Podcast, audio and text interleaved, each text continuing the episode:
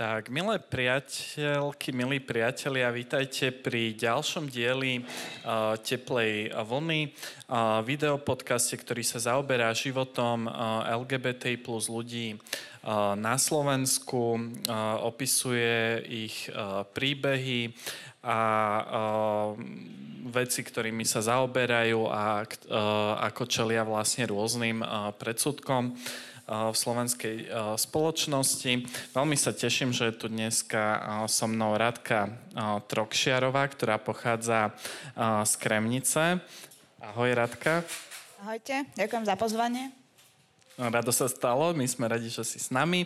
Uh, si um, bo, sa stala vlastne tvárou uh, tohto ročného dúhového uh, Prideu. Tá kampaň sa volá Hrdý a nezničiteľný si tam obalená na fotke uh, v dúhovej vlajke vyrobenej zo špeciálneho uh, materiálu a vlastne ty sama si nezničiteľná, si preživšou teroristického útoku z 12. októbra pri ktorom sme prišli o Juraja a, Matúša.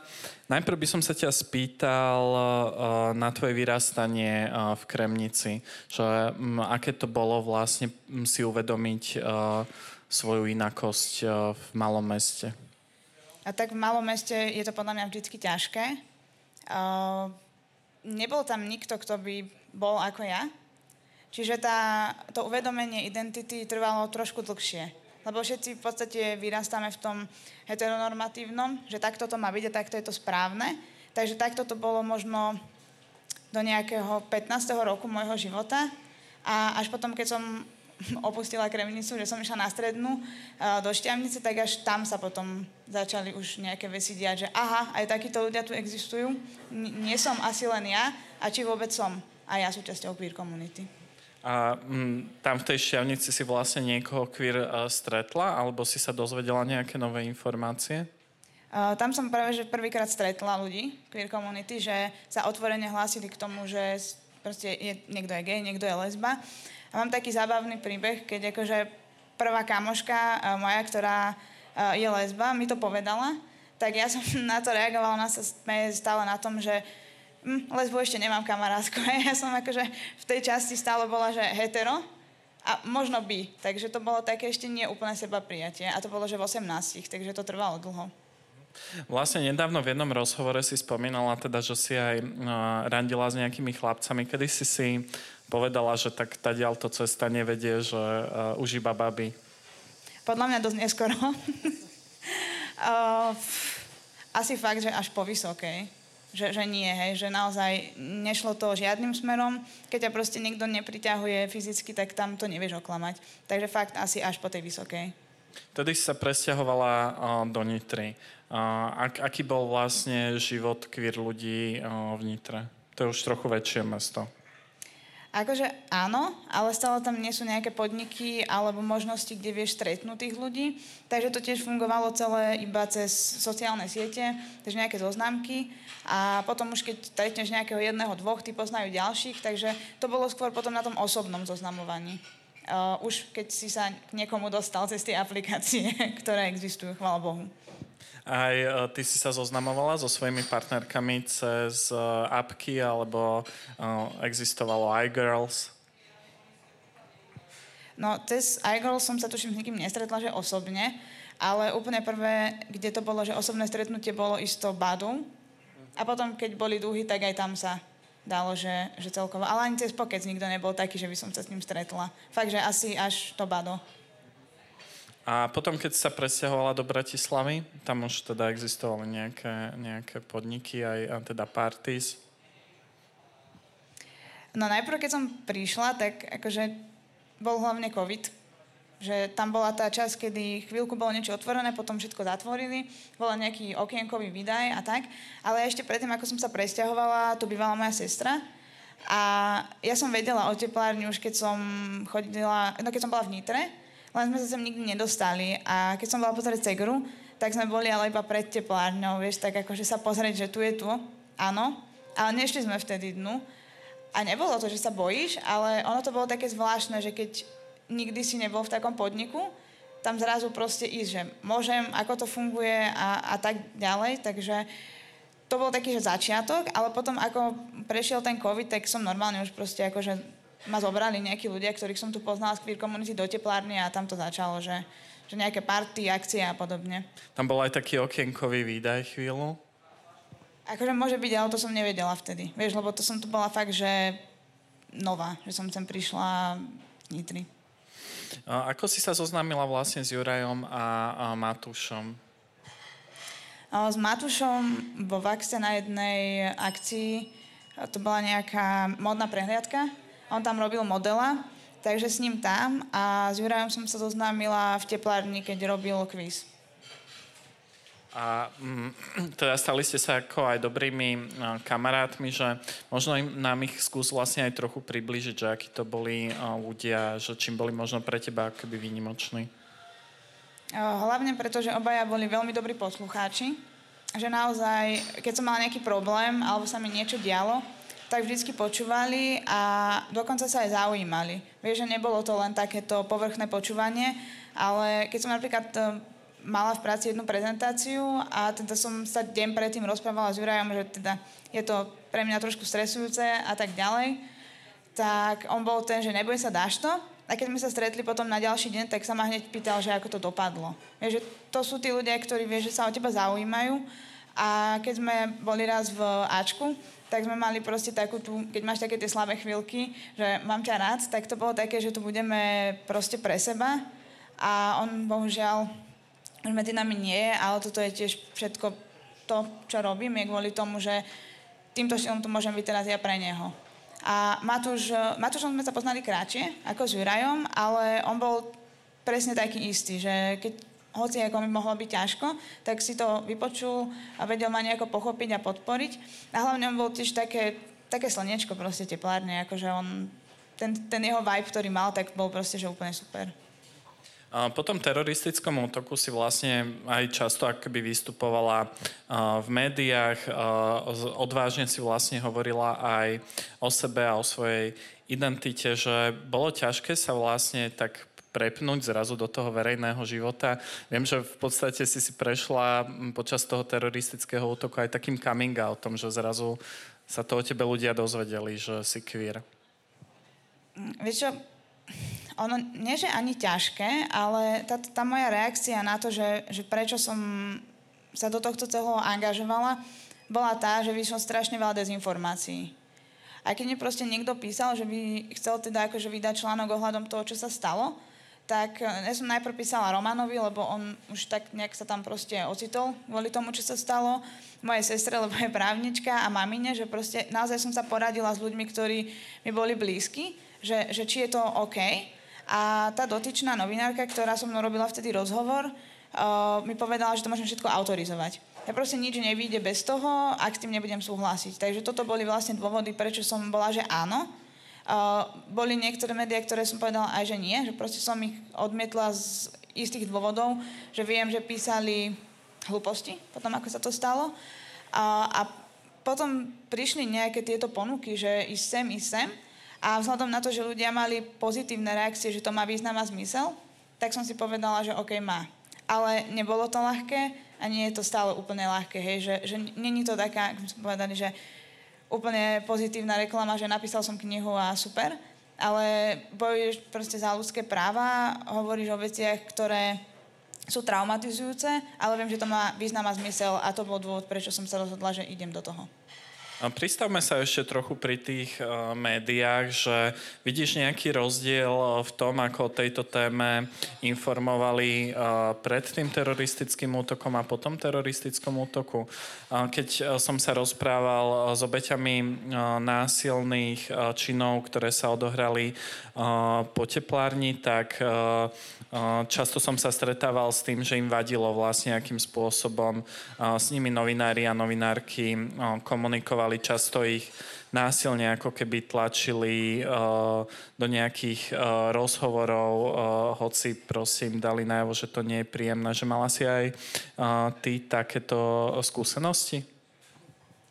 Teraz konkrétne, že ma Že by, tlačili... že by ťa niekto ako keby tlačil, aby si sa vyjadrila. čo sa eh, stalo a podobne. Ne... Mhm. Nie, nie, nie, práve že vôbec. Ja mm, ohľadom tých novinárov, ktorým som povedala, že áno, a dala som im priestor, to bolo práve že veľmi ľudské a milé zaobchádzanie, že normálne akože pekne vždy poslali dopredu otázky s tým, že ak niečo z tohto mi nie je komfortné, tak v poriadku môžeme to dať preč a nebude to tam. Takže ja som sa nestretla vôbec s nikým takým. Asi našťastie, ale počula som aj od mojich kamarátov, aj od maminy, keď boli na tom pochode za život, že teda naozaj to niektorí veľmi hrotili, že neboli na nich príjemní. Uh, že proste potrebovali neviem aké informácie a potom si aj tak spísali niečo iné. A všíma si teda nejaký rozdiel medzi tým, ako sa médiá možno zaujímajú o život LGBT plus ľudí pred, uh, respektíve teraz a uh, medzi tým, že ako sa oni zaujímali predtým, alebo ako uh, o tom informovali? Uh, vieš čo, vôbec, lebo ja do tohto nejak hlbšie nevidím, takže neviem, fakt, fakt že neviem. Na, neviem na toto odpovedať. V jednom rozhovore si tiež spomínala, že vlastne každý mesiac 12. sa ti vracajú vlastne nepríjemné spomienky, že, mm, že kedy si myslíš, že to vlastne ako keby skončí, alebo že budeš už taká možno viac free od toho traumatického, traumatickej skúsenosti? No dúfam, že raz to minimálne trošku akože bude odznievať, že skončí, ťažko povedať, vieš, to už je celá taká súčasť. A ono to má podľa mňa aj tú reakciu, že keď je to 12., tak vždycky niekto niečo postne, proste už je to toľko to o tej udalosti a tak ďalej. A ja, ja som si myslela, že len chvíľku sa to bude diať, ale potom sa na to tak akože zabudneš a fakt mi bolo jedne, že úplne hrozne a bolo 12. vieš, a nik, nikto, lebo to bolo možno nejakých, že 7 mesiacov, hej, tak to bolo také. Takže nie je to príjemný pocit a dúfam, že naozaj kde si odplával, alebo aspoň to bude menej bolestivé. Ešte mi napadlo, že vlastne mm, aj keď, že vlastne keď sa niečo takéto stane a človek je, že v podstate si bola aj ako keby trochu prinútená tým, čo sa stalo, stať sa tvárou ako keby nejakého, ani nie že aktivizmu, ale že vlastne ísť vlastne s tou kožou von na trh, že Cítila sa napriek tomu predsa niekedy tak, že nepríjemne, že možno, takto, že možno by som nebola takto uh, exponovaná, keby sa mi to nestalo? Uh, vieš čo, práve, že ma nikto do toho nenútil. A to bol asi ten dôvod, že dobre, poďme do toho. A nesítim sa voči tomu nejak nepríjemne. Akože proste, toto som ja, som taký človek. Uh, malo to aj jeden pozitívny efekt a to je ten, že nevediem dva životy, ale jeden a pokiaľ to má pomáhať a má to zmysel a význam, tak proste nemá byť asi veľmi dôvod, že by som sa cítila nejako nekomfortne. A keby sa to stane, tak ja už som vo fáze, keď si viem povedať, že nie, že už je stačí. Uh, aké, aká bola vlastne potom uh, tá návšteva uh, Vatikánu, že uh, pre niektorých queer ľudí to bolo také, že, uh, že, že možno vlastne s tou církvou by sme sa nemali ani o tom rozprávať, že kvôli tomu, že aké nenavisné komentáre naši biskupy šíria v kostoloch. Vieš čo, vždycky na tieto otázky ohľadom cirkvy reagujem tak, že je to o jednotlivcoch, nie o celku. Tak ako všetko.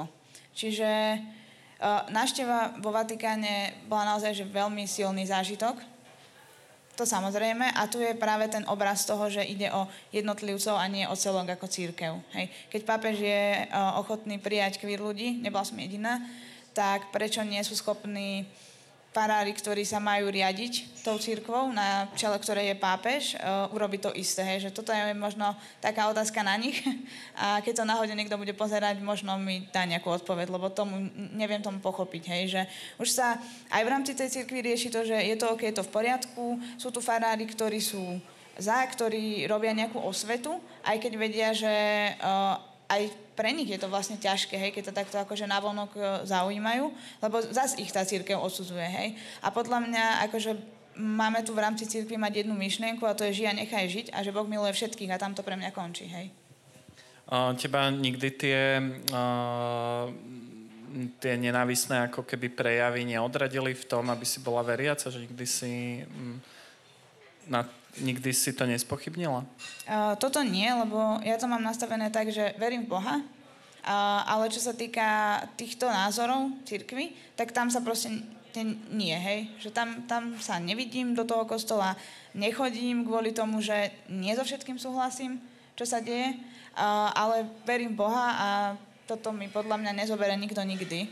Je, jediné vtedy tá mierna kríza moja bola po tom teroristickom útoku, ale to bolo vtedy fakt ťažké, ale od malička verím Boha a stále to tak asi bude. Pomohla ti možno tá viera trochu aj, keď si mala nejaké ťažké chvíle, keď si uvedomovala, že kým si? Mm, vieš čo, áno. Mne to vždycky pomáhalo, aj keď to boli iba také banálne veci, že si v strese pred skúškou, hej, a večer sa pomodli, že nech to dobre dopadne, alebo máš niečo dôležité životne a proste si taký, že chceš, aby to dobre dopadlo a pomodliš sa. Prípadne, keď máš dobrý deň, tak sa poďakuješ za ten pekný deň a všetko pekné, takže mne to, mne to pomáha vždycky. Hej, akože to je také, že každý večer sa modlím a aj každé ráno. Tvoj príbeh na mňa pôsobí veľmi inšpiratívne a je to vlastne, akým spôsobom sa staviaš k tej traume, že je vidno, že s tým bojuješ, ale zároveň, že sa toho nebojíš. Že možno keby si mohla trochu opísať, že či, či si niekedy s tým vnútorne aj bojovala, alebo či si mala vlastne, že ako prekonávaš tie ťažké chvíle? Ťažká otázka. uh... Vieš, že no prvá vec je ísť na terapiu určite. Akože naozaj tam toto netreba podceniť, lebo mm, keby nemám dobrú psychologickú pomoc, tak sa podľa mňa nepohnem až tak ďaleko, ako som teraz. A je fajn, že mám rodinu, ktorá pri mne stojí a ktorá ma podporuje v tom, čo robím a toto je, že druhý dôležitý aspekt toho celého vyrovnania a potom všetci okolo. Hej, ja mám tak veľa morálnej podpory od veľmi veľa ľudí a dostalo sa mi veľa pomoci, aj od takých, ktorí ma nepoznali, takže toto mi hlavne dáva ten... No, no vďaka tomu to zvládam. Hej, že som sa ešte nestvokla a podobne, ale samozrejme boli aj situácie, keď som sa totálne zrutila psychicky. Proste si to musíš iba dopriať, zrutíš sa a OK, necháš tie pocity oznieť a ideš ďalej. Prípadne, keď nejdeš ďalej, aj to sa stáva, dá sa vyhľadať aj iná pomoc. Ja našťastie, mne zatiaľ stačí teda tá uh, psychologická a viem, viem s tým bojovať. Ale hovorím, aj tak sa dejú situácie, keď sa psychicky zrútim alebo mi je ťažko v daný deň. Úplne super bolo, že si išla aj na ten uh, spartianský pretek, tak aké to bolo? Uh, Spartan bol super, len mám mrzí, že som to nemohla odbehnúť, ale som to odkračala. Eh, keďže noha si stále robí svoje a nepustí úplne. Eh, toto bola taká tá vízia toho celého, že nevzdať to, bojovať ďalej, lebo keď musíš chodiť cvičiť, lebo musíš, a nemôžeš cvičiť komfortne to, čo ťa bavilo predtým, tak to není úplne také jednoduché. A tu to bolo také, že choď behať, aj keď možno nebudeš behať, ale spravíš si 5 kolečiek okolo kuchajdy, tak bude 5, a keď 3, tak 3. Hej? A no, najväčší motivátor bol samozrejme pani policajtka, ktorá bola na, vtedy na Zámockej. Ona mm, robí nejaké organizačné veci ohľadom Spartiana, aj tam chodí. A ona bola taká, že určite to za tie 4 hodiny zvládneš, takže chod do toho. Takže to, toto ma motivovalo celé, že celý, keď niekto v teba verí, tak potom to je jednoduchšie, hej, začať veriť aj sám sebe. Ako som spomínal, objavila sa teda v kampani dúhového Prideu. Časť slovenskej komunity mám stále taký pocit, že sa obáva vlastne chodiť na takéto pochody, obáva sa, že by ich tam niekto mohol uvidieť, respektíve majú taký postoj, že si chránia ako keby svoje súkromie, že sú vlastne queer iba doma, že Prečo je podľa teba dôležité vlastne na taký pochod ísť? Tak podľa mňa každého by to mala byť voľba, lebo nie každý je napríklad na veľké davy ľudí, hej, že nemusí to byť ani konkrétne tým, že nechcem ísť na Pride, len jednoducho im nerobia dobre tie davy. A v podstate prečo tam, no akože každý nech ide, keď chce. Uh, ja osobne, môj minulý ročný bol prvý, teraz bude druhý. Minulý rok som tam bola s Matúšom a s Jurajom, a teraz bohužiaľ bez nich.